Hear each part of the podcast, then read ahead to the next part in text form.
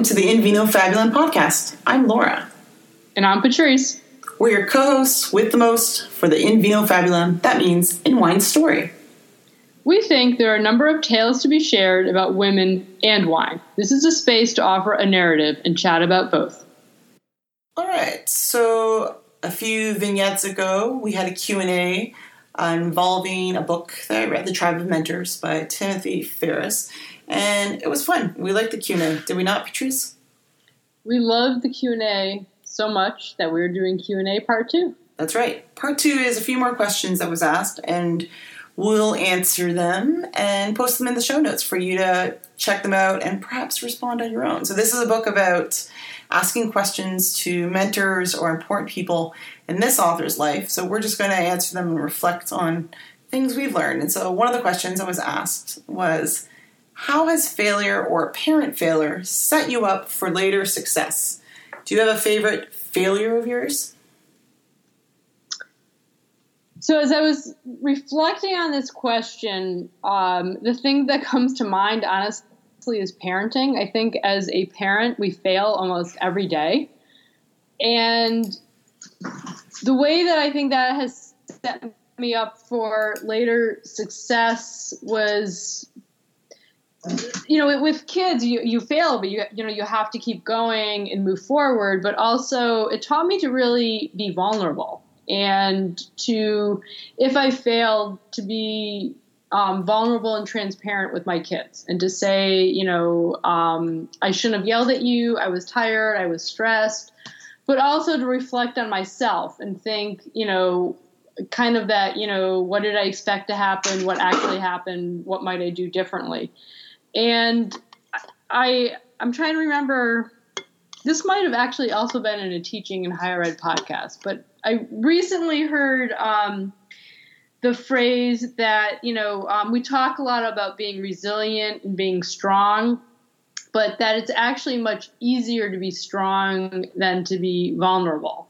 And so I think for me, um, failure has taught me how to be vulnerable, which has really set me up for later success. Yeah, no, I have so many failures. I don't know what my favorite one is. I can think about failures in um, not winning something on a sport team or swim meets when I was younger to not getting uh, the position I wanted at a job or having to wait. So I don't know if I have a favorite failure. Like there's lots of things I fail at. I get rejection from an article now of research, but what I have learned from each one of those things that I did not get is um, you have to work harder or you have to learn from where you made a mistake and improve it. So I think recently I could think about uh, rejected journal articles, and I'm fine with that because what comes from the feedback.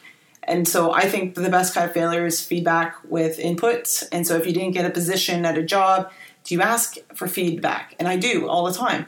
Or if you didn't um, get into that journal and there wasn't much feedback, do you follow up with the editor? I do. And so I think it it's recognizing that uh, failure with inputs and critical feedback and honest feedback is really helpful. And if you can take that and not take it personally, but take it as a learning opportunity, I think I've probably learned most of the most valuable things um, from those processes of failure, and not getting what I wanted, by getting the feedback and whether it's improving or fixing or editing or retooling and thinking about my approach to something that I probably learned the most about. So, yeah, I, I don't know if I have a favorite because there's so many of them, but I'd say um, taking what I've learned from that and direct feedback and thinking about how I can improve and correct that is very uh, rewarding to me because I think it gives you a next bar or a next goal to aim towards if you didn't reach the first one. So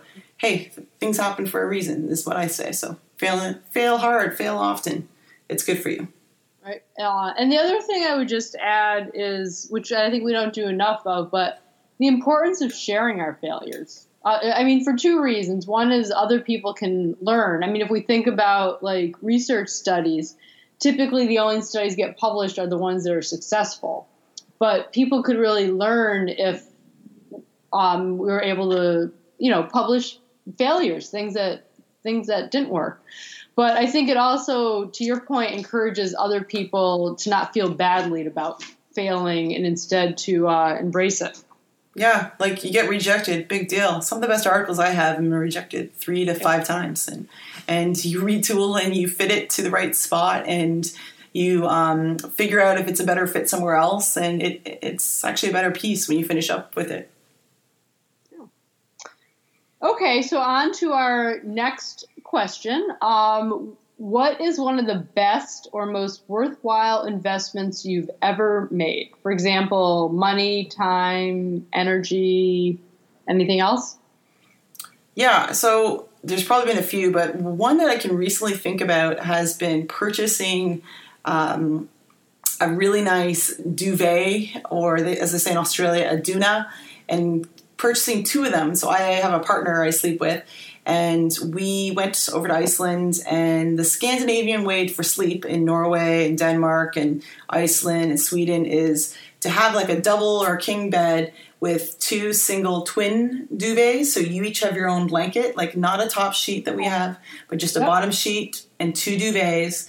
And so I've invested in a really nice one and I'm quite proud of it because we both found that we sleep better. And two duvets means our temperature's controlled, no one's fighting over a sheet. And I think one of the best investments is the cost of it. Sure, was a little bit, but it wasn't the money. It's the investment in sleep because I think I more as I get older, um, I think the quality of sleep really means something. And so we both can attest to some of the best sleep we had on vacation that we wanted to bring back to our own house and so investing in um, your sleep domain is really important. So that was the most recent one. And thinking about um, tracking my sleep and that being really important has been an investment. So quality of sleep is where I'm at these days. So I would love for you to share a link to what that is that you purchased. Yeah, I will. Uh, it's the Brooklinen duvets. It's the one, the best ones in North America. There's some other ones in Europe you can get. Uh, I'll put a note to it. And it's funny. There was an article I think I just read on um, sleep is the new commodity or the, the quality of sleep. Like people are really investing in different things around their sleep these days, whether it's a mattress or a pillow or something else. Um, but yeah, I'll yeah. put a link to that as well. All How right. about you? So I would say that the most worthwhile investment, like the first thing that I, I think of is my PhD. Um, and you know, the, uh, there was a lot of sacrifice involved as far as family time and, uh, you know, my uh, social life, my, you know, ability to do fun things because, of course, you know, the, the focus is on finishing. Um, but I, I, think that you know on a personal level i grew significantly through the process of getting my phd but it's also i mean there's no question that um, as i said to somebody i mean just you know it, it opens a lot of doors and it um, the the change you know one of the things that i really enjoyed about it was the ability to just dig really into research that mattered to me, right? Like if you think to your undergraduate degree, how, you know, it's very course specific. So I feel like, um, although you know the PhD was a you know a, monet- a significant monetary and time investment, I you know I don't think that I would be where I am today if I had not if I had not done that. And I also you know when I look at my kids, I think that you know, watching me go through that process had a, had a big impact on them, you know, and how they both view education, investment in their education and their professional life. Cool. All right. Next question is What is an unusual habit or an absurd thing that you love? So I don't know how unusual or absurd this is, but it's something that just comes up a lot. And that is that, you know, one of my favorite meals is a salad.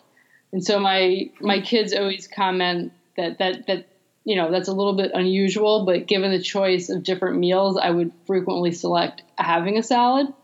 Um, but you know, not just like a bunch of greens. You know, I like to you know add a few interesting things to it. But that is something that I love, and I'm not sure if it's unusual or not. You crave salad. Is there a favorite salad you like? Um, so I'm recently a big fan of kale. That's mm-hmm. my favorite right now, but um, usually involves goat cheese, goat cheese as well. You know, along with some other accoutrements.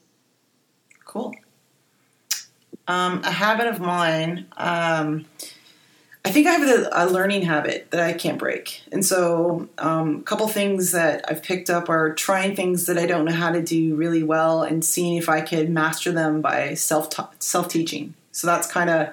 I'll give you two examples. Um, recently, in the last couple years, a friend gifted me, thank you, Joyce, uh, Cat's Pajama NZ, a ukulele after staying with me. And I kind of dabbled with guitar. I don't read music, but I can read chords and kind of figure it out. And I like to tool around and figure out how to do things on my own. So um, I learned how to play ukulele and obviously picked only 90s um, alternative music and 80s dance music to learn songs to, like Take Me On, as an example, uh, Creep by Radiohead, songs like that. So um, I will find something that I don't know how to do and I really like to learn and practice it. And um, so I've done that with like house projects, like building things in a house, DIY, to I'm working on my Duolingo in Spanish right now. Um, so I just really like to DIY learn. I think that's my problem. Um, yeah, that's, I don't know if that's unusual, but I just like to try things that I don't think I can do and teach myself like incrementally how to do them. Um, so usually it's like skills or like ta- like kind of um, sometimes it's online stuff, but mainly it's probably more tactile things I want to be better at and try things at. And so maybe it's my reason of my go to now that I'm online, more teaching and working. So, yeah. Okay. And what are bad recommendations you hear in your profession or area of expertise? I don't know if it's bad, but I hear this a lot because um, so I'm a faculty member and I'm not on the tenure track. And I hear from a lot of my colleagues, not all, some of them have changed their tune recently, is um, you should be on the tenure track, or why aren't you on the tenure track? Because I'm doing research and I'm doing course development and things that a quote unquote tenure track faculty would do. So I'm not an assistant professor or an associate professor. And I made that choice for different reasons, and I actually am okay with that. Um, and uh, someone said you're just this or like are you like an adjunct instructor? And i said no i'm a faculty. I just i'm not on that track. So i think it's a bad recommendation in my um, area of expertise because i'm not sure how long tenure will be around. And i also really like what i'm doing both creatively for work for teaching uh, for learning for mentoring my students and research. So i don't know if uh, everyone going on the tenure track is the way to go anymore in higher ed, especially as a faculty, because I think there's some neat avenues and hybrid positions that are out there that I might be more interested in these days. But I hear that a lot if you're a faculty member. You should be on the tenure track, or when are you going to get on that? Or that's what you should be striving for. All right. So the thing that I was thinking about was conferences. And I can remember years ago a colleague who said to me, you know, I, I don't know why people go to so many conferences. You know, I'm not going to any conferences this year. I'm going to focus on my writing and my publishing because, kind of, you know, to what you were talking about, nobody cares about presentations. You know, they care about publications um, and things. And I know you and I have had this discussion. And I was going to say, did I give you this advice? Do you tell me this is bad? No, no, okay. this was this was somebody else. Right. Um, but you know, there, there's been a lot of you know discussions around like. What do I actually get out of a conference? And we should just have like our own small conferences, or people write articles saying, you know, I'm going to stop going to academic conferences. But it's an interest, you know, like it, it's interesting because on the one hand, I think there's no question that attend, like I would not have met you if I didn't go to a conference, mm-hmm. right? So it definitely increases your personal learning network, you know, uh, in in ways beyond you know interacting on social media, but you can also get to the point where you know you're going to so many conferences it makes it difficult to get work done.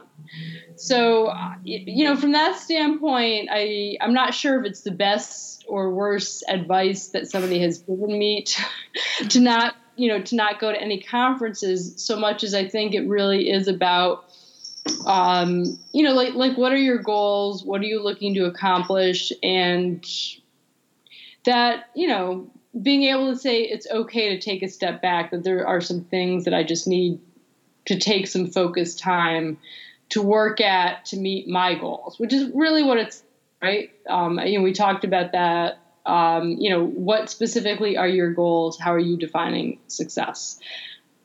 Yeah, that was in part one of this. So, Tribe of Mentors, part one, uh, episode 13 what I was going to say, like I think um, we've talked about this with I think Franz talked about the value of networking, and. I think it really depends on where you are in your career and what you want to be doing and where you're going to conferences, and if it's not. Um, and, and maybe it's branching out to a different area or industry that's doing like things that you can learn from. I think that was something I picked up from talking with Franz. I remember that. So yeah. Yeah. All right. Last question when you feel overwhelmed or unfocused or you've lost your focus temporarily, what do you do? Or what questions do you ask yourself, Patrice? Uh, so one question that I ask myself is, you know, it, when, I, when I'm feeling overwhelmed and I just have like more things than I can possibly, you know, accomplish in a single day, I try to take a step back and say, you know, what absolutely has to be done today? you know, what things that if I don't do today, the world's going to end or bad things are going to happen. And, you know, what are those things that, you know, it would be great if I could do them today, but if I get, to, you know, to them tomorrow or even the next day, you know, it's, it's going to be okay. And in combination with that, one of the things that I've been doing for, I guess, about a year and a half ish now is yoga. And I've really found that if I, I'm feeling overwhelmed or, you know, unfocused, that going to a yoga class or if I can't get to a yoga class, just doing, you know, just doing some sun salutations at home really um, really helps me focus in a way that before I started doing it, I would have mocked somebody who told me that. That's great. Um, like you, I probably go and um, ask what's on my list is my question, and so I am a big list maker and always have been, and I try to be more realistic with my list these days. So I go to two spots. Um, I have a digital list I use Todoist, and I create little projects, and they, I dedicate what's going on each day. I also have a paper version, and I think I think it was Katie Linder who mentioned it. Um, the Get to Work book, um, that book itself is like a planner, but it's a planner for those who make lists and you're planning and crossing things off. And um, I, will go to one of those two things and just to make sure I'm refocused. And chances are, if I'm unfocused on one thing, there's something on the list I can shift to. So I would probably take a break and do something else because things that I like to do on my list are things I like to do. So I, if I'm stuck at a dull moment of coding data, I might flip over and do a reading of X book or a few articles for a little bit just to mix it up. So I would task with switch with what's on my list, and usually I'll find something else. Um, I call it productive procrastination. I'll just switch to something else on my list. Um, but if I can't do any work, like you said, I take a break and I go for a walk and I bring my pup out for a walk or I go for a run with him on a trail, and that usually brings it back to I call a new day when you can go out, um, have a sweat, shower, and it's like you start a new segment of your day. So that's something I probably do. Right. Um, and yeah, I I agree. Like running is mm-hmm. a great way to kind of like reflect and think through some things and, and, and refocus and prioritize. Yeah, and since it's hot where I live right now, I'm doing some more walking. So walking or hiking or doing something that brings you outside is is always good. I think because you mm-hmm. just get a different perspective than your office or where you are. So yeah, yep, I agree. Cool. All right, I enjoyed that round of questions. Tribe of Mentors, you've done your good work, and we'll probably be back with another Q&A of something else in the future because we like this rapid fire question and giving some ideas and thoughts to y'all. Mm-hmm. Until next time. This podcast wants to continue the conversation with women about stories and wine. So we would love to hear you tell us what voices, ideas, questions, and random wine facts you hope we'll chat about in a future episode. Find us on Twitter at or on the hashtag InVinoFab. And we'll always welcome love or messages by email at invinofabulum at gmail.com. To stay tuned to for the next episode, please subscribe to the In Vino Fab podcast via Apple Podcast, SoundCloud, or Stitcher. And remember, in wine, there is a story. In Vino Fabulum.